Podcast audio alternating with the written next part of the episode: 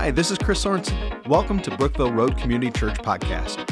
If you haven't done so already, please take a moment to check out our website at brookvilleroad.cc for all the latest information about what's going on at Community Church. I hope the following message inspires you to take your next step in becoming a wholehearted follower of Jesus Christ. Enjoy. Really wonderful to be with you guys again today. And I said in the first service, if you can't get moved after that worship service, you're dead. So we need to get you resurrected before you leave here today. So, hey, I want to talk about one of the great gifts, and I've titled the message, The Holy Spirit is for You. And I hope that you sense that and feel that as we share this message together. If you have your Bibles, I'd like for you to turn with me to Acts chapter 2. We'll be looking at verses 36 to 41. If not, it's on the screen so you can kind of follow along together there as well. So I'm going to ask you, even though you just sit down, to stand in reverence and honor for the reading of the Word of God. Acts chapter 2, beginning with verse 36. Therefore, let all Israel be assured of this God has made this Jesus, whom you crucified, both Lord and Christ. And when the people heard this, they were cut to the heart and said to Peter and the other apostles, Brothers, what shall we do? Peter replied, Repent and be baptized, every one of you, in the name of Jesus Christ for the forgiveness of your sins, and you will receive the gift of the Holy Spirit. The promise is for you and your children and for all who are afar off, for all whom the Lord our God will call. With many other words, he warned them and he pleaded with them Save yourself from this corrupt and, uh, generation. Those who accepted his message were baptized, and about 3,000 were added to their number that day. Lord, we just thank you for your word, and as we share it together today, Holy Spirit, will you just open our hearts and minds to the things that you have for each one of us? Tap us on the shoulder, speak into our heart and to our minds, and allow us to leave here today with a sense that the Holy Spirit is working in each one of us. And it's in Christ's name that we pray and ask it. Amen. You may be seated. In Acts chapter 1, verse 8, Jesus said to his disciples, You shall receive power when the Holy Spirit comes upon you.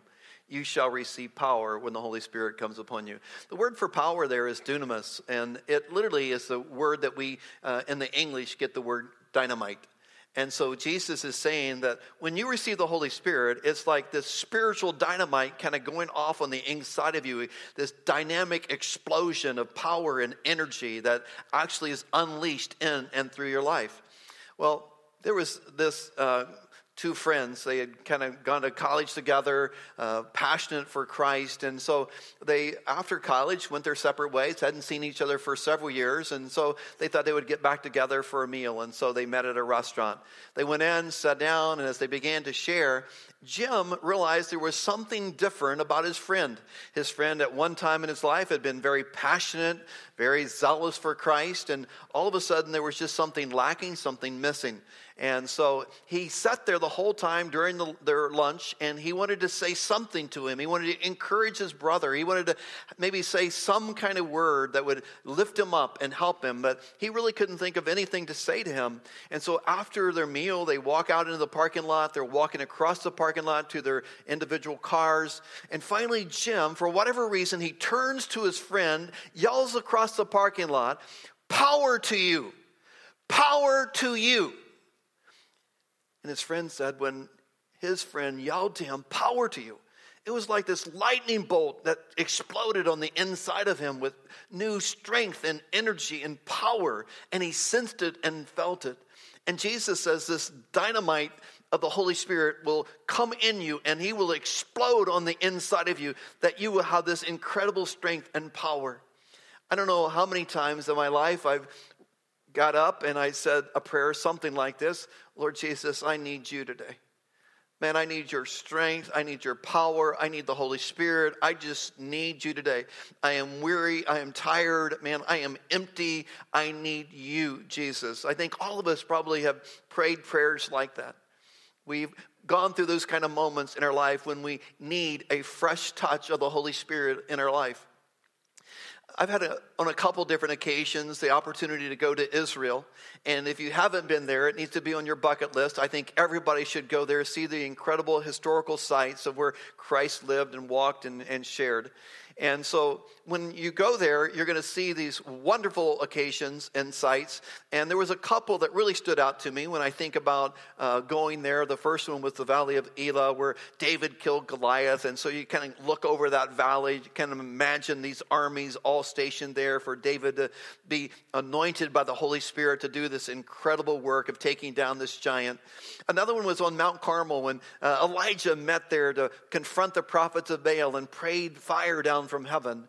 And of course, you get to go to the place where they believe that Jesus was born. You get to go to the place where we believe that he was crucified on Golgotha. You go to the place where the garden tomb where they believe that Jesus was, was laid. And resurrected. We get to go to those places, and for the most part, I'm sure it's pretty close. I'm not sure exactly if it's the exact location, but it's going to be really close to where they believe that that was the location. And so you go to these different uh, locations, you see this history, you experience it. But there was one place that stood out to me more than all of those, and that was the upper room. The upper room is where the 120 in Acts chapter 2 gathered. And Jesus said to his disciples, I want you to tarry here. I want you to wait here. I want you to pray here. And you wait and pray until the Holy Spirit comes upon you. and so Jesus gave that uh, encouragement, that commission to them. You wait, you pray until the Holy Spirit comes. Acts chapter 2, of course, that's when the Holy Spirit fell upon those disciples, the 120. It was like a mighty rushing wind. It was tongues of fire that came down, sat upon their head, and all of a sudden, these people were energized by the power of God's Spirit. Well, when I went to Israel, then, we went to the upper room. And the, when I went into the upper room, it was one of the places, maybe the place, that I felt the Holy Spirit's presence the most.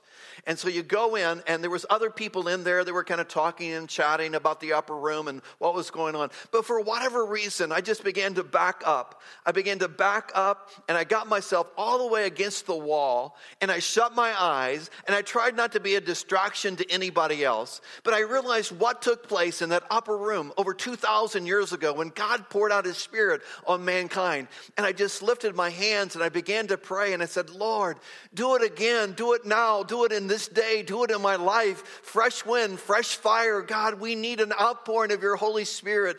We need Joel 220 to happen again right now in our lives, in your church, in this world in which we live and, and which we, we pray. And so I was just praying, standing there in that upper room, realizing that that was the place that God poured out his spirit on mankind. And as you stand and think about that upper room, it's like you can almost sense and feel the Spirit of God. Fresh wind, fresh fire. Can you feel it? Do you sense it? The Holy Spirit moving, ministering to our hearts and to our lives. And so I just prayed that prayer again. And I said, Lord, do it. Do it again. Well, in our passage of scripture, we're told that Peter when the Holy Spirit fell on the 120, and it caused such a commotion that people began to gather, that he stood to preach the Word of God. He stood and he began to share the message of how they literally had crucified Christ. And through the process of that, he said to them, This is what you need to do. You need to repent, be baptized, believe in the Lord Jesus Christ, and receive the gift of the Holy Spirit that is for you, your children, and for those who are far off. And he stood and preached that, gave that invitation at the end of his message. And then we're told in verse 41 that uh, around 3,000 people gave to their heart to God that day. 3,000, just imagine, think about it. Now, when I think about Peter, and him getting up and preaching that message that day, it's astonishing to me. And the reason for that is this Peter, he had no training. In other words, he had never gone to Bible school. He never taken homiletics class. He never had a speech class. He had never taken a class of public speaking or how to put a sermon together. He just stood by the power of the Holy Spirit and he preached. And when he did, the results of the Holy Spirit speaking in him and through him were 3,000 people coming to know Christ. Now, I just want you to know something. I've preached for almost 44 years. There's never been a time in my life where I've seen that kind of fruit ever in any message I've ever preached. But Peter, even though he was unschooled, was able to do that by the prompting of the Holy Spirit. Several years ago, I was invited to go to India to do an open air crusade. And when I went over there, I was on the plane. I just remember talking to the Lord, and I said to him, I don't know why I'm going. I don't know why you've asked me to go. Why would you ask me to do an open air crusade and be an evangelist when I'm not an evangelist? I'm an exhorter. That's who I am. That's what I do. I encourage the hearts of people. And so I said this, but since you've asked me to go, and since I'm going, you're going to have to give me the gift of evangelism because I'm going to need it when I share the word with the people.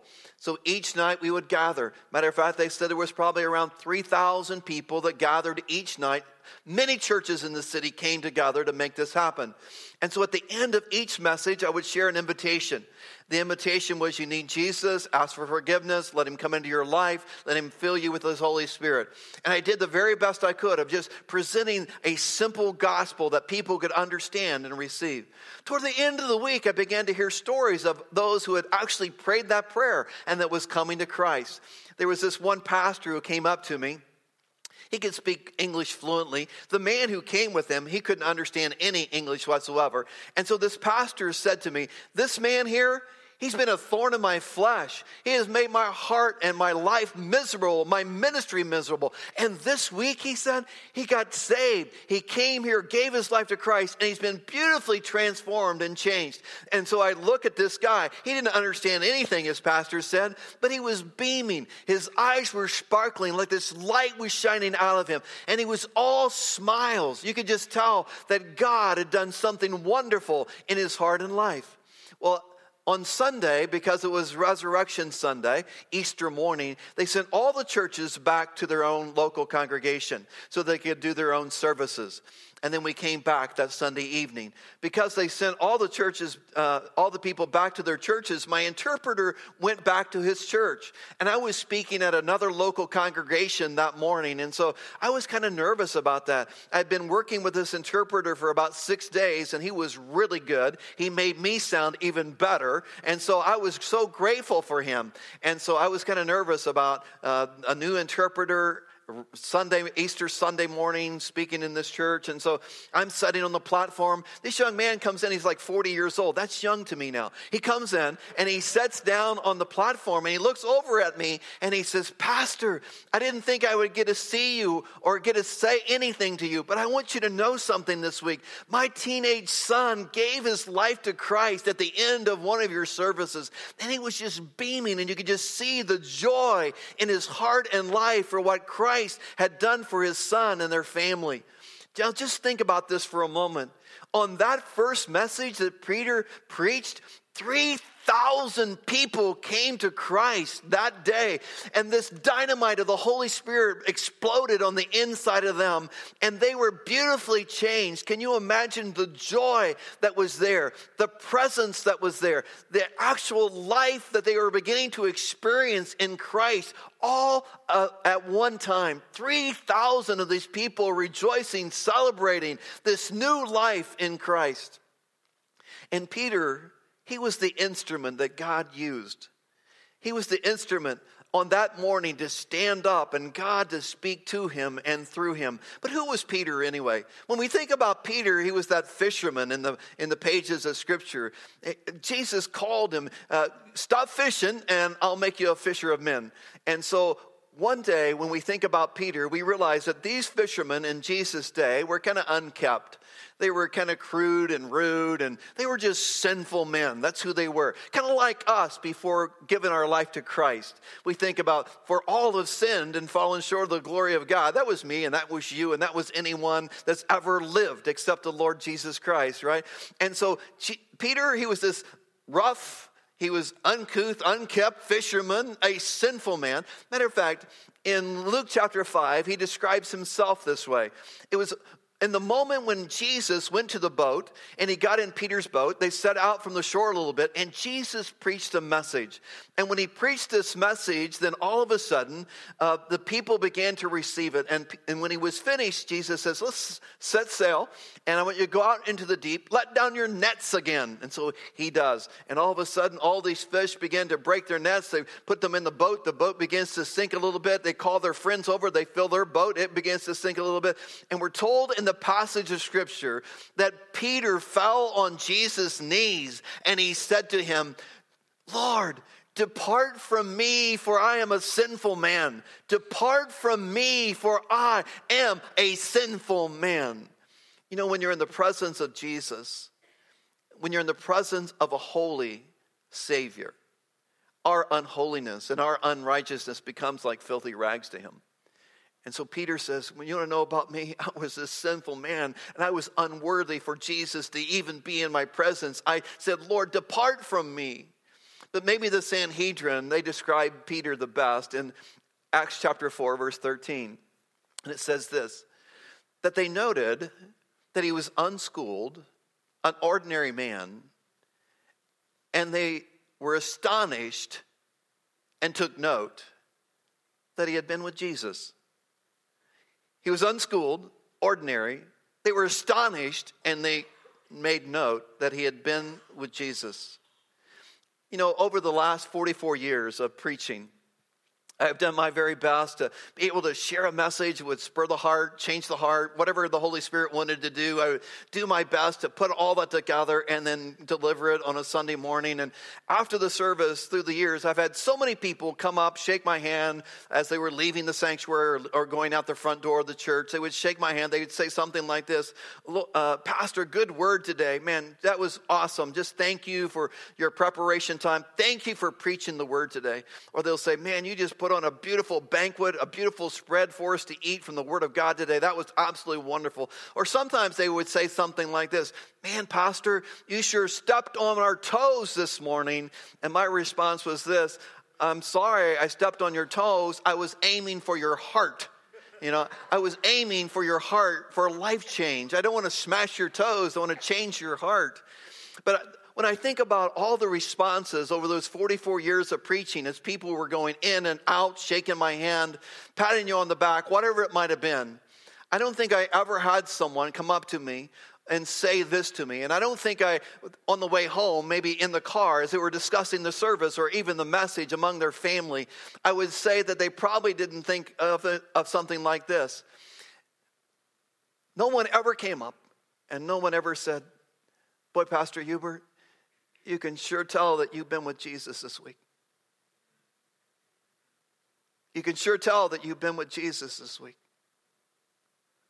Even though that was my desire. Because my desire was life change. And the way life change happens is when people have been with Jesus. And when they've been with Jesus, then all of a sudden they become his instrument and his tool for life change to impact the lives of people. Always kind of desired that. That's what I always wanted. Boy, you could sure tell that Pastor Hubert had been with Jesus this week. You could just tell it was flowing in him and through him just by the power of the Holy Spirit. You could sense that and know that.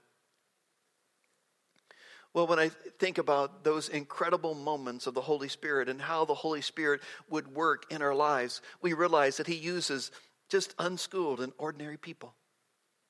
When I think about unschooled and ordinary, the person who comes to my mind through church history is Dwight Moody. Dwight Moody, at the age of 10, quit formal education and went to work to help provide for his family after the death of his father. I can't imagine that, but just beginning to work and to do anything that he could to make a little money.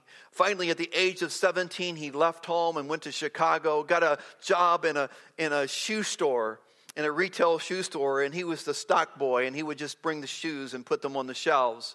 There was a man by the name of Edward Kimball who came into that shop one day, went over to Dwight, put his hand on his shoulder, and began to pray for him and prayed that God would change this young man's life. And as he prayed for him, he just prayed that the power of God would be upon him and that God would use this young man to impact the world.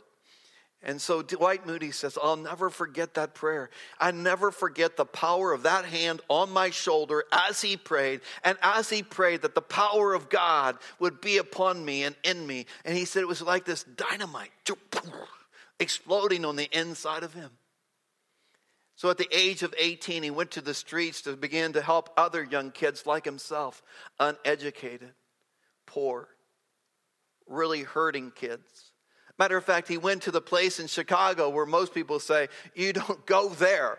Matter of fact, they called him Crazy Moody because he went to this crazy part of town trying to win these young kids to Christ. He opened up a Sunday school. It was at the age of 25. They said, If I was you, I'd go ahead and start a church. And so we started a church there in Chicago. Today we know it as Moody Church after he started the church, he began to do some evangelistic work. He ended up going to London. And while he was in London, he was there for four months. And in four months, this young man who had no formal education other than up to 10 years old preached to two and a half million people. Can you imagine? Two and a half million people this young man had preached to. After he had finished, he came back back to Moody Church, continue to grow the church, build the church, work in all kinds of different ministries as well, even putting together educational schools to help those who needed to be educated. And through the process, the church continued to grow. One day, it was a Saturday morning, he was there just walking around in his bib overhauls, and a couple shows up at the church and they say to him, he kind of lets them in, Hey, we want to see the church that Moody built. And so he says to them, I'll tell you what, give you a tour of the church, but at the end of the tour, you'll have to come down to the furnace room because I'd like for you to see the furnace room. And they thought to themselves, undoubtedly, he's the janitor and he has his office down by the furnace room so that he wants to show us his office. And so they agree. He gives them a wonderful tour of the church. They finish their tour and they realize that the time's getting away. And so they don't really think they have time to go down to the furnace room. And so Moody says to them, No, you told me you would be willing to come down to the furnace room. And so you need to come down and see the furnace room. So he takes them down to the basement. There's double doors down there and he turns both handles to the doors. He swings it wide open, and inside there is 500 people down on their knees praying. And he says to them, There is the church that God built because God uses us as instruments and He never shares His glory. It is always about Him and His glory and what He has done for us and in us and through us through the power of the Holy Spirit. And so we begin to understand that incredible life of this young man, how God began to use him. Matter of fact, they said at his death in 1899 that he had either penned or through voice spoken to a hundred million people. Can you imagine? By 1899. And this gentleman had no further education than 10 years old. He was self taught, self learned. But the power of the Holy Spirit was working in him and through him. When I think about D.L. Moody, I think about some of the things in my own life. I think about my school and going to school. Now, I don't know about you, but I was a terrible student. Matter of fact, I couldn't care less about school or being there. My concern was getting out of there as soon as possible. And so I often say this if I couldn't bounce it, shoot it, kick it, or throw it, I didn't want anything to do with it. And so that was kind of my approach to school. The only thing I ever read in school was the sports page of the paper. That was it. I never read anything else, didn't want any, anything else to do with school. And so when I say to you, I was literally a goof off. And I really couldn't even care about being there. And like I said, my desire was to get out of there as soon as I possibly could. And so I would literally show up, I would drive to school, and I would be late almost every day to school and I would have to walk by the principal's office. When you walk by the principal office, they would see you going to class. They would know you're late. If you're late for class, you're supposed to have a pass to get you into class. If you don't have the pass, you're not supposed to get in there. You're supposed to go back to the office, tell them why you're late so that you can get a pass to get into your class. And so this one particular morning, I was late again. I was walking by the principal's office like I had done many times before. And all of a sudden, the vice principal comes out of the office and he begins to say, What are you doing? You're late and you need to get a pass to get into your class. And then for the next 15 or 20 minutes, he lectures me about being a leader. He said, You need to all of a sudden take some responsibility for yourself, for your life. You need to lead, be an example. You're an athlete. This is who you are. This is what you're supposed to do. And so, for about 15 or 20 minutes, he lectures me about the kind of life with purpose that I'm supposed to have. And so finally, he walks me down, and my first period was study hall. That's why I would just kind of slip in, sit down in a chair, and just mind my own business, right? And so he walks me down to study hall. He opens the door and he says to the teacher, he, he was with me. He doesn't need a pass. Allow him to come on in and be seated. So I began to walk across the study hall. And as I'm walking across the study hall looking for my seat, all of a sudden, the principal, the vice principal, he yells my name. He says, Nolan! and he woke everybody up in study hall. he said, Get out here. And so I'm thinking, I was just walking across study hall. So I turn, I walk back out. He, I go out into the hallway. He shuts the door to the classroom. His face is blood red. His neck is kind of, the veins are bursting out in his neck. He's looking at me and he says, Get a book. and I say, I don't have a book. He said, What do you mean you don't have a book? Well, the truth of the matter is, I did have one book when I was a senior. It was my government book, and a friend borrowed it, and I didn't go looking for it.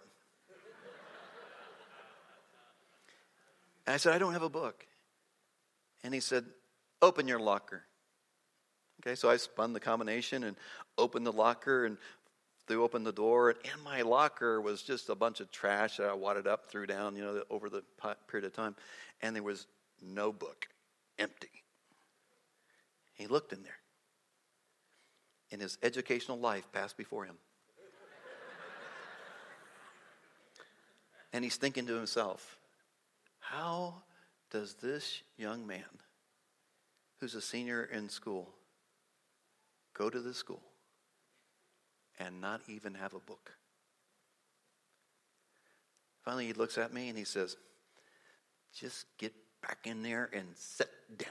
I thought, That's what I was doing. I was, that's what I was going to do in the first place, right? Go in there and sit down. Well, it was during that senior year, though, that my life got turned upside down. And I shared a few weeks ago with you that my brother was killed in an auto accident. He was 21 and I was 17. And man, it just caused me to begin to search for meaning and purpose. And, and I knew that if this was all there is in life, if you just live and die and then you're no more, of all people, we're most pitied. If there's not a heaven, if there's not eternal life that's out there for us. My only problem was I didn't really know how to search for God, and so I began to search in all the wrong directions towards drugs and alcohol. And through that process, um, quit college because I was so empty and so discouraged and defeated, really, by life. And Finally, uh, a good friend of mine who was uh, a drinking buddy got thrown in jail, and through his process of being transformed in jail, he invited me to go to church. And so I went to church with him a couple of weeks. Finally, one Wednesday night in my home, I was just there and I was going to say a simple prayer. And when I say to you, I really didn't know how to pray, I really didn't. I mean, I didn't know I should say something like, Lord Jesus, I want you to forgive me of my sins and come into my life. I want you to fill me with your Holy Spirit. I want the gift of salvation. I believe you're the Christ, the Son of the living God. I just confess who you are. I want you my Savior. I didn't know to say anything like that. And so finally, I just said this prayer. I said, God, um, would you take my life? And man, when I said that prayer, it was like, boom, dynamite went off on the inside of me dunamis power.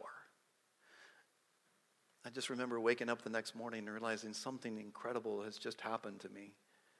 And I'm new, I'm different, I'm changed. And I knew that God had done this incredible work on the inside of me. It wasn't long after that that I realized that He had called me. Matter of fact, the first promise I ever received, Luke 4:19, the Spirit of the Lord is upon me because He has anointed me to preach the good news.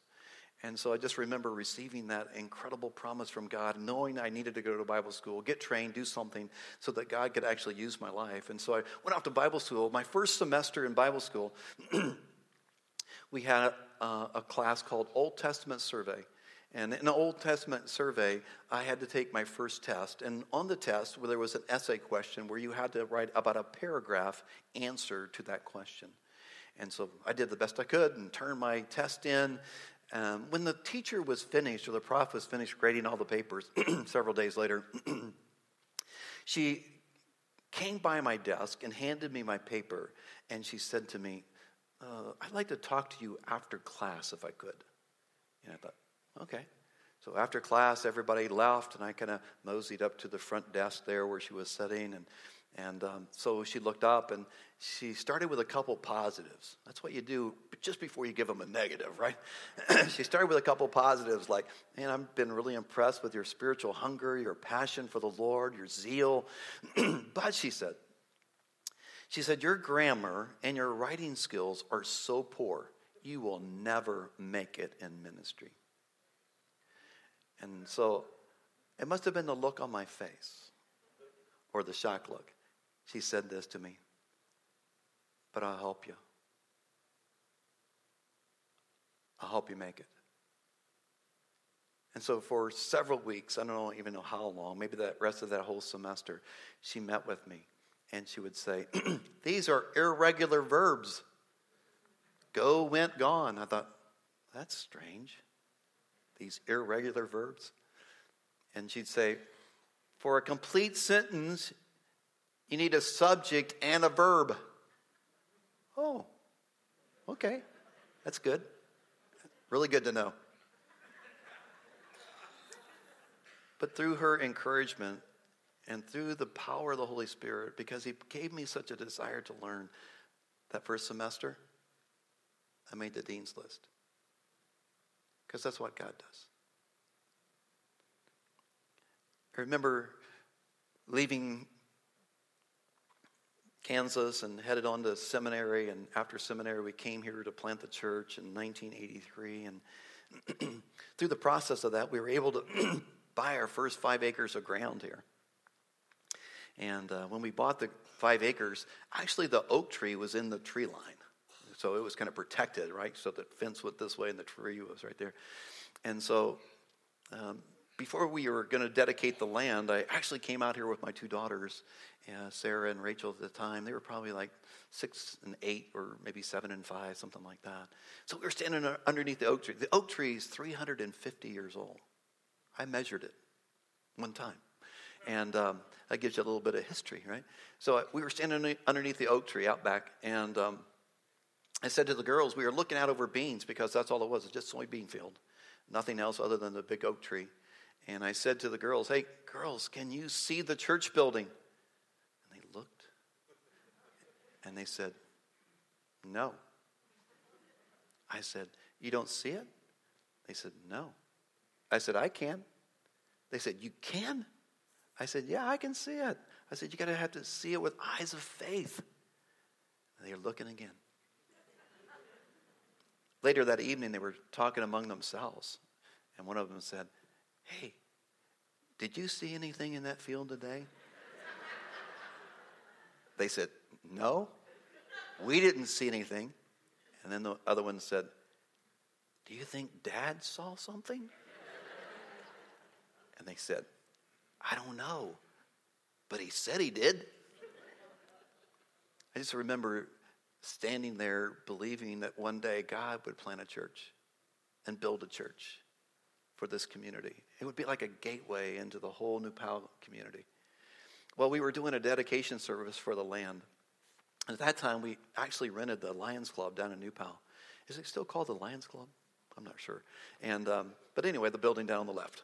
And so we were renting it, and we were going to do our service there because we were renting a church building off of South Franklin Road at the time. And so we were there, and, and that service was to cast vision for the new church building and everything we were going to do, and how God was going to use community church to impact our community and make a difference here in the area. And so, in the congregation that day was this gentleman.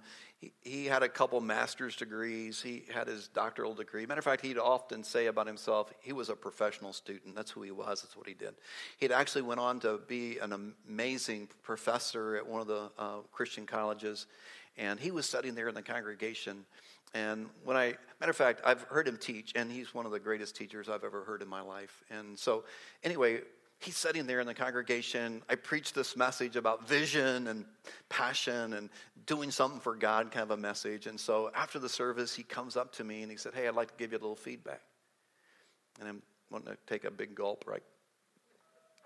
like that, you know, he's realizing that probably either got my verb tense wrong or had that incomplete sentence or something going on. And uh, so he said, No, I want to share with you something. And he said, um, What you have? He said, um, You didn't get that in a classroom. What you have? You didn't glean that from a textbook. What you have, it doesn't come along with a degree. What you have is a gift of God. It is the anointing of His Holy Spirit. And as a young pastor, trying to find my way and figure out how God was doing all this, those were some of the most encouraging words in my life up until that point. I remember when we finally broke ground, built the church, and got started, there was a lady in our congregation who said to another lady, The people of this community will never come to hear a hog farmer preach. And so she was mostly right. She was mostly right. They would never come to hear a hog farmer preach, but they would come to hear a hog farmer who had been with Jesus preach. And there's a big difference. So, all of my life, it was that push, lean into Christ because I had to. And I knew that those who desire the power of the Holy Spirit, they're the ones that will change the lives. It's not what we do, it's what God does through us and in us to accomplish his purpose. Peter says in our passage of scripture in verse 38 and 39, hey, the Holy Spirit, all right, he's just stood, preached, 3,000 people come to Christ. He's been filled with the Holy Spirit. He says, The Holy Spirit is for you, your children, for those who are far off. So I've often thought about that. The Holy Spirit's for me, which is beautiful. I mean, uh, what an amazing gift that God gives to us, the Holy Spirit. The Holy Spirit's for my f- children. I mean, all my children. Holy Spirit's for them. What an incredible God. It's for all of my grandchildren, and if He tarries for generations to come, that gift is for all of them. The gift of the Holy Spirit is for you. What an incredible thought.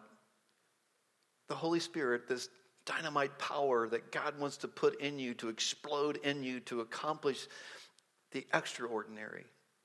The things that you could have never accomplished in your own strength or by your own intellect or your own education or your own training. This Holy Spirit is for you, Peter says. When I think about that promise, I realize there's about 40,000 promises in God's Word.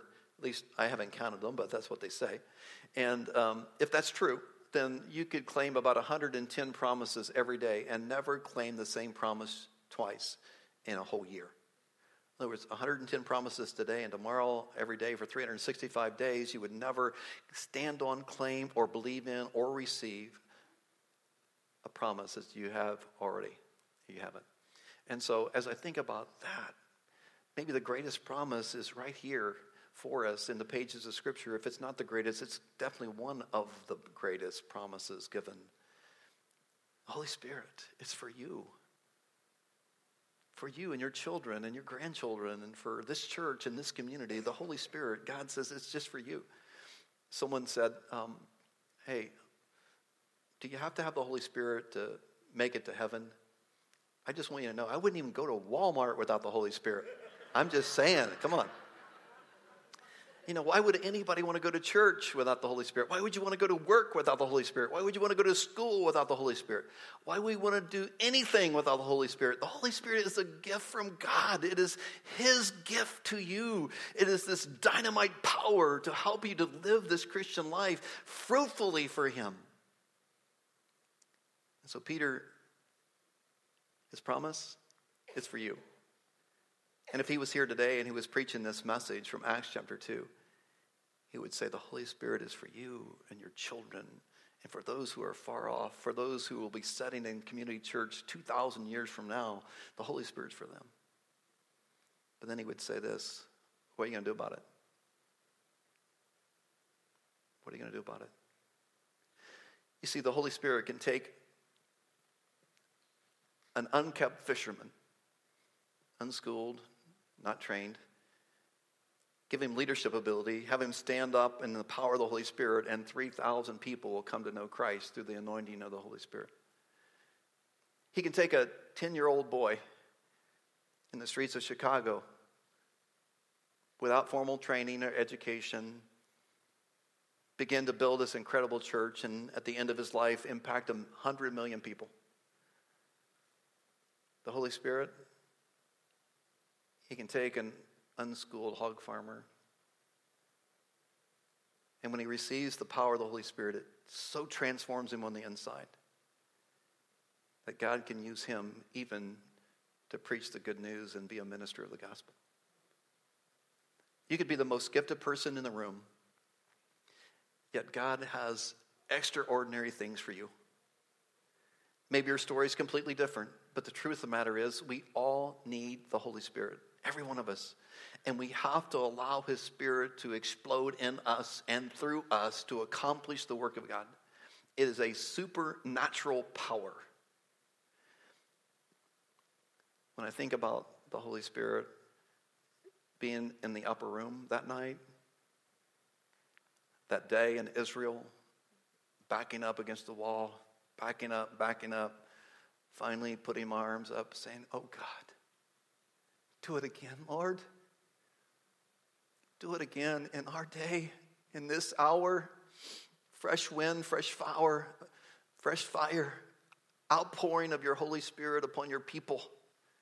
God, do it. Do it now. Do it this day. Let it happen, we pray. There was a couple who owned a station wagon and a Spirit, Dodge Spirit. I had one of those years ago, probably 25, 30 years ago. Don't get one. No, I'm just teasing. And um, they would decide each day kind of who was going to drive what, depending on how many miles and those kind of things. And so that day, Dave, her husband, got up and he uh, went out and he drove the Spirit. And his wife needed to go to the grocery, so she was going to drive the station wagon. And so she did. But on the way, uh, she began to realize the station wagon was not driving well. Matter of fact, she was really concerned it was going to break down and she was going to be walking. And so she didn't know if she would actually make it to the grocery store or not, but she did. And in front of the grocery store, there was a kind of a fast food establishments through there. And when she got out of the car, she looked across at one of these fast food restaurants, and her husband was just getting out of the Dodge Spirit. And when he got out of the Dodge Spirit, she realized this was her chance to exchange vehicles with him. And so she yelled across the parking lot, Dave! Dave! I need the Spirit. But I think through the centuries, God's people have cried out God, we need the Spirit. We need the Spirit. And as you cry out, He will take these unschooled and ordinary people and, like dynamite exploding on the inside, He will speak in them and through them to accomplish His purposes. Let us pray together.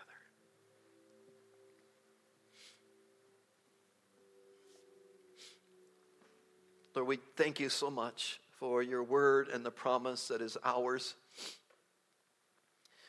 And man, I just want to pray for everyone, God, that they would never, ever try to live the Christian life without the power of your Spirit.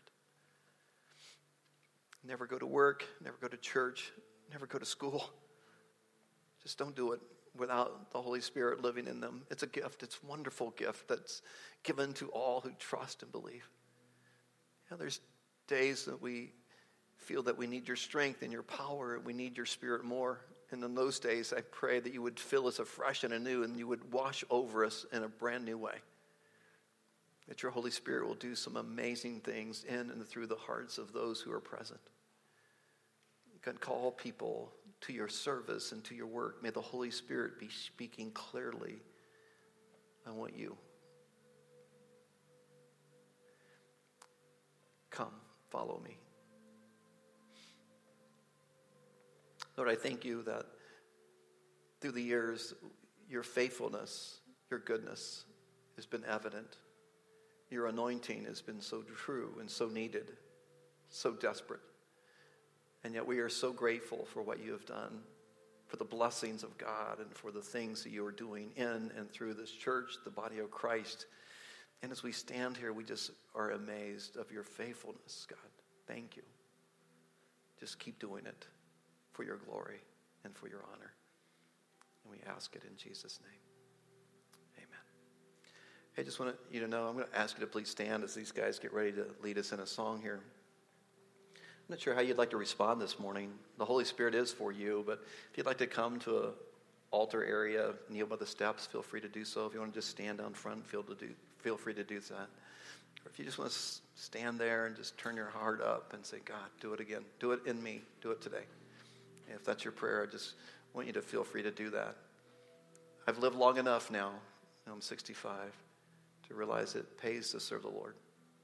His faithfulness, His goodness, the evidence is all around you. Just have to open your eyes and see it all. Lord bless. Once again, thanks for listening.